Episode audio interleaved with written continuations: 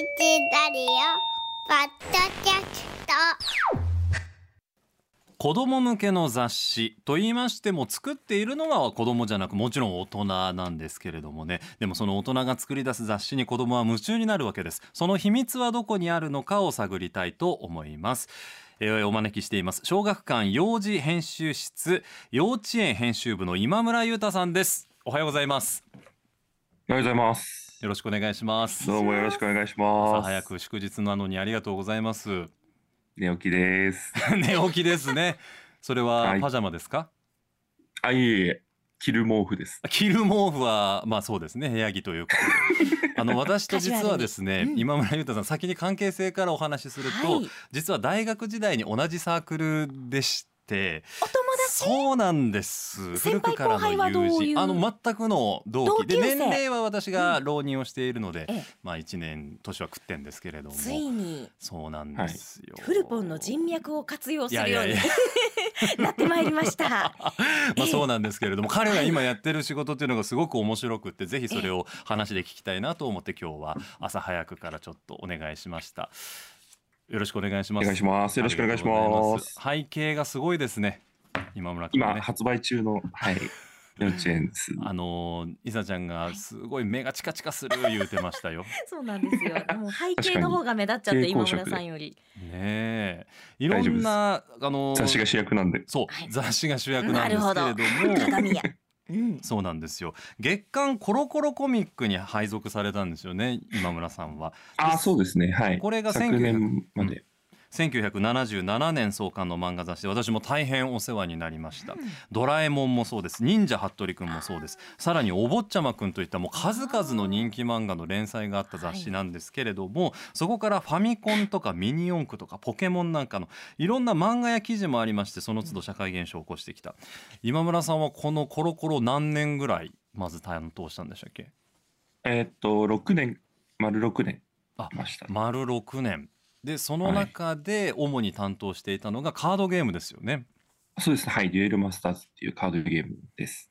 でそのカードゲームをまあ言ってしまえば取り上げて、はい YouTube なんかでも展開するために彼はイマムー軍曹という名前でまあそのなんていうんですか編集者でありながらええこう出役のようなおこうお。役割も果たしつつじゃあ子供たちの憧れの存在ですね。そうなんです皆さんぜひあの YouTube ではいイマム軍曹で調べていただきたいんですけど、あの彼の一日の仕事に密着した VTR が20万回再生になってまして、もうその界隈でとても人気な方になったんです。こういう取り組みってそのもともと興味があったんでしたっけ今村さんは？そうですね。割と。まあでも、なんかこういう、なんか若い子たちは割とこういうの多く、多い、多いというか、うんうんあの、まあ、編集的どんな仕事してんのみたいなのはパッとわかんないうん、ってい確かにう部分。はあって、んうんうんで割となんかコロコロの人たちは、その、まあ、こう、漫画家さんとの間をつないだりとか、要はサイン会の時隣にいて、ちょっとなんか緊張してる子供をほぐした後に、先生のとこに、みたいな、うんうんうんうん。なんかそういう役割があったりとかして、あとはその、情報発信するっていうところで、あの、小学生たちやっぱり YouTube って今切っても切り離せないというかう、んそうですよね。存在になっているので、うんうんそれを、まあ、自ら、こう発信して、あの、面白い部分だったりとか、まあ、記事を作るのと同じですよね。このおもちゃってここが面白いんだよっていうのを、うんまあ、写真だったり、文字だったりだけじゃなくて、自分の言葉で伝えるみたいなところで、まあ、記事作りの一環みたいなところでコロコロはやってました。そうだからもう小学生界隈で言うと全然フルポンよりイマム軍曹なんですよ。そうか。もうこれはだからその子たちの心をつかむいやいやってそんなもう謙遜しなくて大丈夫でないですよ。いやいやもうフルポンで呼んだことないでしょなんで軍曹なんですか？確かになんで軍曹なんですか？キャラクターの話全然その理由としてはあれですけど、あの、なんか、その、小学生向けになんかキャラクターを、もし出たいんだったらなんか作れや、みたいな。話、先輩から言われて、うんうんうん。ああ、なるほど、みたいな感じでいろいろ考えたときに、うん。なんかよくガタイがいいって言われるんで、ガタイがいいって言われるんだと、やっぱちょっとなんか軍隊的な方がいいかな。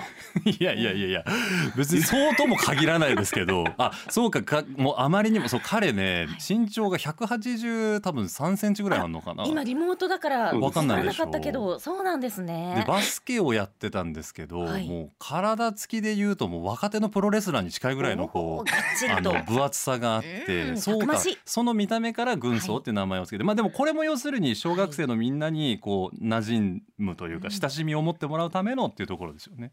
そうですね。あのーうん、なんかいろいろ考えて、まあ、小学生、あんまその、なんだろう、幼稚すぎると、まあ、舐められるかなと思って、はちょっとこの、なんだろう、怖くても大丈夫というか、あ、うんうんうん見た目的にはね、憧れますよね。の方がはい 面白いかなと思った。そそこら辺からちょっとどんどん聞いていきたいんですけど 今村さん聞くの？そう。今村さんが、まあ、言ってしまえば今は幼稚園という雑誌に携わってるわけですけど前はコロコロコミックにいてうん。子供向けの雑誌を作る時に心がけてることとかまず頭に浮かんでるイメージっていうのはどういうものなんですか？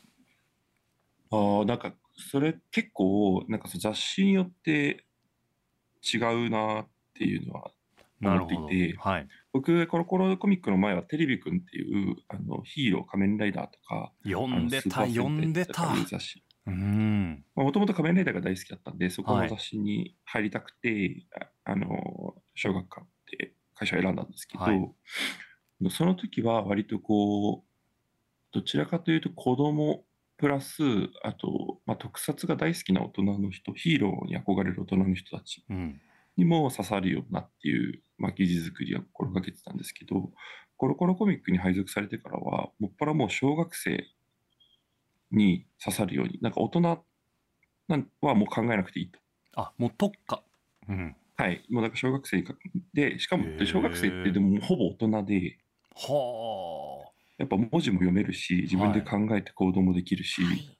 あのーなんていうんですかね、この文字情報だけしっかり終えるんですよ。だから、だからすごい細かい文字がいっぱい。は入ってるもうだからその頃にはあんま子供対対子供ってあんま意識もなくって文字をちゃんと読ませるあんまないですね。うんへあんまりこう、なんですかね、子供向けえっていう意識は多分編集部みんな誰もしてないかなと思います。んそういうのが楽しかったりしますよね。そう自分が好きな世界のこと細かく書いてあるものを確か字にが読めるようになった喜びもだし、うんうんうん。自分一人で部屋にこもってこそこそこういうの読むのが楽しかった。なんか多少わからなくてもそれを周りの人に聞いたりとかしてうん。なんとか食らいつく好きなことにはそれぐらいのガッツありましたもんね子供の頃ってね。はそうですね。だから自分からやっぱ情報を求めれるようになるっていうところが多分小学生は大きいかなと思ってて、あは逆に言うと今幼稚園だとその親子、親向け子向けみたいなのはしっかり分かれていなてあうん。でまあこのなんでこの、まあ、迷路をやるのかっていうところで、まあ、例えばこういう力が身につくんですよみたいな、はい。まあ、遊んで学べるみたいなところを割と幼稚園とか、まあ、幼児史界隈では意識してあ芽生えもとかベビーブックとかいあの一緒の部署なんですけど、そういうところは割と意識して作ってるっていうのに戸惑いました。あーこれはでも確か大きな違いというか、今度は親御さんにリーチ届けるためにうんうん。作るっていうような目線になっていくってことですよね。そうですね。なんか、あれですけど、その高校の時はやっぱこういう学習というか学ぶみたいな、うん、まあ、勉強みたいなの切って切り離せないかなって小学生には思うんですけど、うんなんか割ともう勉強は学校でやるから、うん、なんか、あの、あんま勉強のその、なんか、勉強ちらつかせるなみたいな。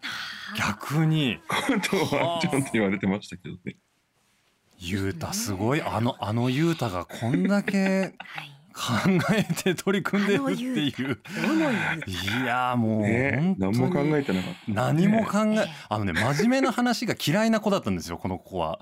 それが彼のいいところでもあるんですよ。ええ。で僕は真面目な話が大好きだったので 僕のことをよくマジレスマジレスって言ってくるんですよ。そのなんか真剣なはい出た始まった真剣な話みたいな感じの今村君がこれだけやっぱりターゲットのことを分析し考えているのが私はすごく感慨深いなと思うんですけれども。学生時代からのこの時間に起きてるまさきっていうのはやっぱすごいな。そこやめなさいよ。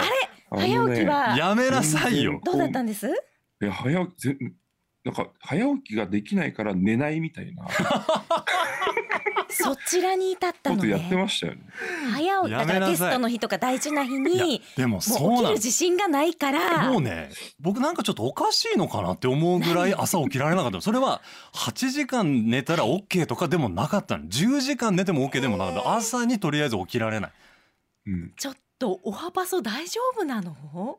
いやだから僕この仕事してるって結構びっくりされる。大学の友達からはびっくりされるし自分でもびっくりしてるし。一個あったのはねはい。今村君あのイベントね学年みんなでこう取り組む大事なイベントがあったんです。けど僕その時幹部を今村君たちと一緒にやってて。代表してね。そうそうそう、ええ。で幹部は絶対朝8時にね、はい。そのイベント前の公園で集まってなんかみんなで頑張るぞって決起集会するんですけど、そこに遅れるっていうね。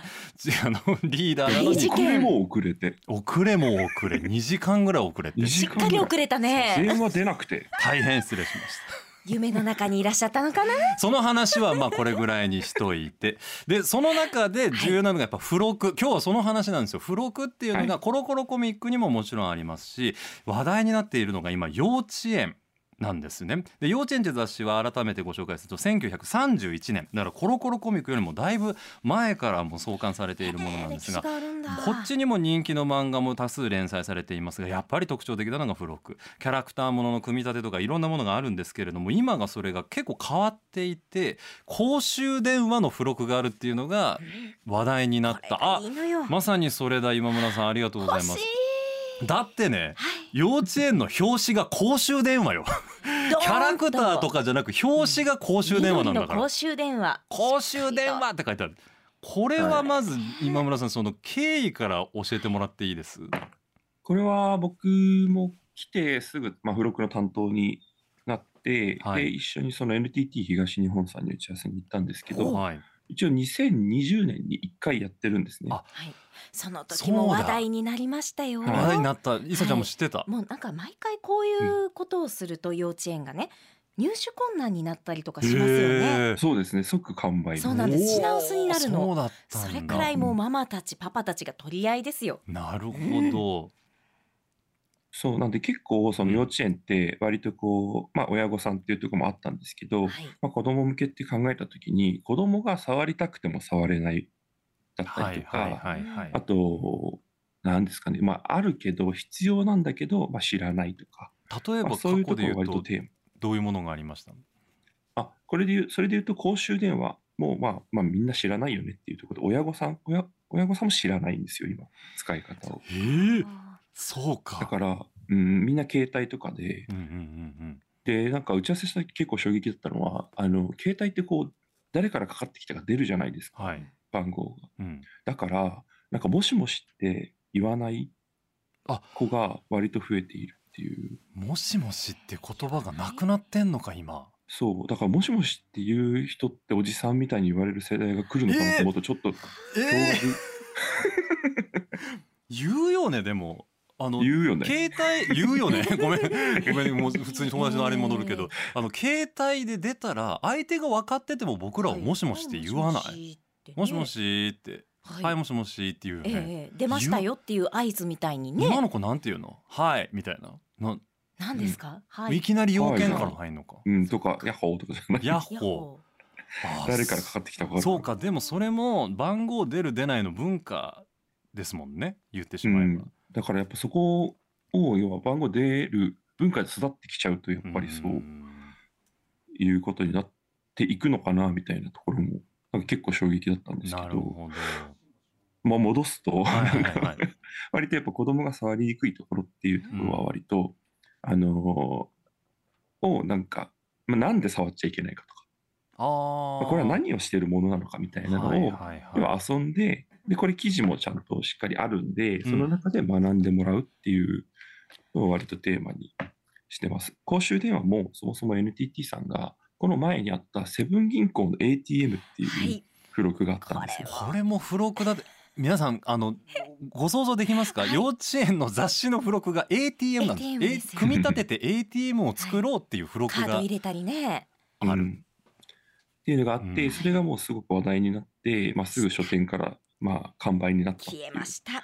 て、うちもこういうことができませんかっていうふうに NTT さんからお声掛け最初いただいて、はい。で、じゃあ公衆電話の付録作りましょうってなって、い。ろいろ結構これこだわりがあって、ボタンの部分がプラスチックで、うん。なんか押し心地がすごい良くて、カチカチカチカチ言ったりだとか、ええ。あとえっと、テレホンカード、紙製なんですけど、入れて、うん。入れるんですよ。で、うん。受話器取って入れて、で、まあ遊んだ後に受話器ガチャンってすると、これ下からちゃんと出てくる。嘘でしょ。っていうギミックになってるんですよ。これを、あの、紙と輪ゴムでああ再現してうわー。これはこれで考えるぶぶ舞台というか今村さんも考えるんですか、そういうの。まあこれそうです、そうです。担当と、うん。まあ、えっと、まあ、企業コラボ、3コラボの時は、企業の方とどこを再現したいかとか、どういうところを表現したいかみたいなのを結構かなり入念に打ち合わせして、で、あの、付録の設計士さんうん。みたいな方もいるので、なこういうことできませんかとか、なんか、ああいうことできませんかみたいなのをずっと打ち合わせしてますね。もちろんあの作るのは親御さんっていう前提ってことですか？これはそうですね、はい。うーん。親子で一緒に作るみたいなところは割と、あの、意識してるっていうところで、割とだから作り方とかも、例えば公衆電話だと、例えば受話器から作って、はい。例えばその受話器で子供が最初に遊んでて、うん。でその間に親が作れるようにとか、なんか形がまあ見えるように最初にはなるところを割と作り方も意識してるっていうのは、その幼稚園とか小学校の100年のね、ええ。歴史がありますので。あーそうかだからうん。分業が見えるようなパーツ作りっていうのも大事なんだ、あなたこれ作っててええ。ねっていうのができる、もうあの料理とかも一緒ですよね、はい。これ混ぜといてって言ってる間に火を使う料理を親御さんがみたいな感じか、もう本当に難しいものやったらうね、ん子供が寝静まった後に親が夜な夜なやらないといけない時とかあるんですよ。まああるでしょうそうじゃなくね。て、うんちゃんと一緒に取り組める気配りされてるっていうのはありがたいです。うん他にどんな付録があったんですか？その ATM 受話、えー公衆電話あとは、えっと、まあ、レジ、セルフレジとか。レジか東芝テックさんとのコラボでセルフレジ。で、ピッてなって、いくらいくらみたいな言うっていうのは割とやってて、うん。それはこの前小学1年生とかでも去年ついてうん、セブン、セブンのレジがついて話題になったりとかしたりとか、あとは、えーっと、あれか、自動改札機？自動改札機も話題になったんですってね。JR さんとのコラボで、はあ。の、 Suica をピッてやると、うん。ピッて音が鳴って改札が開く。ここでもさっきからすごいなと思うのがリアリティがもうとんでもないじゃないですか、うんやっぱそこはこだわりなんですか、そうですね。だからどこをこう、こだわるかっていう部分ですかね。だから、なんか、まあ音を出したいのか、うん動かしたいのかとか、公衆電話は特に電池は使わないんで、今今回のは使わないんですけど、まあ、使わなくてもこういうとこ表現できるよねとか、うんうんうん。なんかいろいろその、はい、ご予算に合わせたりとか、ご予算に合わせて。うちの予算に合わせたりとかするんですけど、一冊いくらぐらいなんですかその付録付きで？今、公衆電話、次の号はですね、えっと、1000 1200円ですね。1200円です。まあはい。でもそれだけの豪華な付録がついてると思えばね、おもちゃ買ってるのと一緒ですからね。勉強にもなりますし。はあ。はい。今温めている企画とかもう言えないと思いますけど雰囲気だけでももしこういうの今後作っていきたいみたいな。今、温めてる企画が、そうです。今、進めてる企画は割と何個かありますね。その次の号だったり、次の次の号だったり、次の次の次の号だったり。あ大体どれぐらい先までもう決まってるもんなんですか？大体、1個の付録に半、最低でも半年ぐらいは半年ぐらいかけてるから、半年後ぐらいまではまあ固まってきたかなっていう感じで、あとはもういろいろ、あの、こういう付録やりませんかっていう営業をかけてます。へえああそうかそういうのもやりながら開発もしながら、で発表になったもののは反応も集めながらですもんね。はい。オハパスはだいたい決まってても2週間3週間先かなそれぐらいですね。すね。半年は何を何の放送をやってるのか全然想像がつきません。どこで何をしているのいか。やーすごいわ。なかなかあの貴重なお話だったんですけれども、はい。どうですか今村さん？今村さん個人としてこういう子どもたち向けの仕事をする大人の苦労であったりなんかやっててよかったなと思うこととかってあれば、ああ、やっぱ子供たち、うん。割と結構イベントとかも、うん。まあコロコロは、その、コロコロ魂フェス毎年あったりとか、コロツアーって言って、その毎、なんだろう、イオンモールを回ったりとうかん。するんですね、夏休み期間に。はい。で、えっと、幼児市に関しては、3月3日に、あの、池袋でイベントをやるんですけれども、はい。やっぱそういうところで生の声が聞けるた時には、やっぱ嬉しいなっていうと思いますね。で、まあ、苦労としては、何ですかね、僕は結構あんま苦労ないですけどね。うん。楽本当しいなにねとは思いますけど。ポジティブが足生えて歩いてるような感じなんですよ この今村という男は。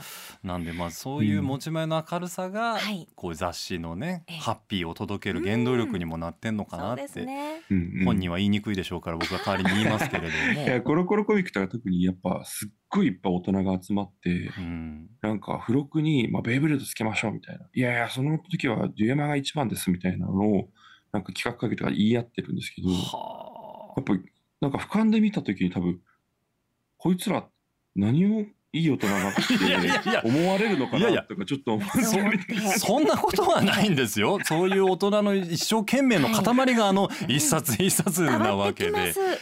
皆さんぜひあのはい密着見ていただきたいんですよね。かっこいいなっていうこうコロコロコミあれはコロコロコミックなんですけど、はい。出来上がるまでにこれだけの大人がこう関わってっていうね。いやーなんかこっぱずかしいやら。でもなんかもう知り合ってから17年以上経つんですけれどもああなんかやっぱ頑張ってんだなっていう今私もあの 背中を押されたりなんかして。お互いにね、はい。またフルポンの学生時代のねちょっとやらかし話も教えてもらいましたし。やめてほしいですけどありねがとうございますね。今村さん。いや、もうまさきはまさきすぎますね。ねおそうですか？変わって全ない。然まさき。ば番組は聞いてたりする？あの、ラジコで。うわありがとうそう来なんしたよ。なんか、あ、受験の話またしてんじゃんとか。学生時代から変わってないんですね。やめてよ。まさきは受験だな、みたいな。君がバスケの話をするように僕が打ち込んだのは受験なんやからそれは許してくれよ。青春なんや。っていうような話もありつつ。ありがとうございました。朝早くからね、はい祝日なのに早起きしてもらいまして。ありがとうございました。小学館。幼稚園2月29日あ発売そうですそうです。えっ、とこの公衆電話の付録がつく、えーものは29日、幼稚園4、5月号です、4、ね。5月号が発売になりますので皆さんぜひ書店で手に取ってみてはいかがでしょうかというところです。ぜひチェックしてください。はい、小学館幼児誌編集室幼稚園編集部の今村裕太さんお話を伺いました。ありがとうございました。ありがとうございました。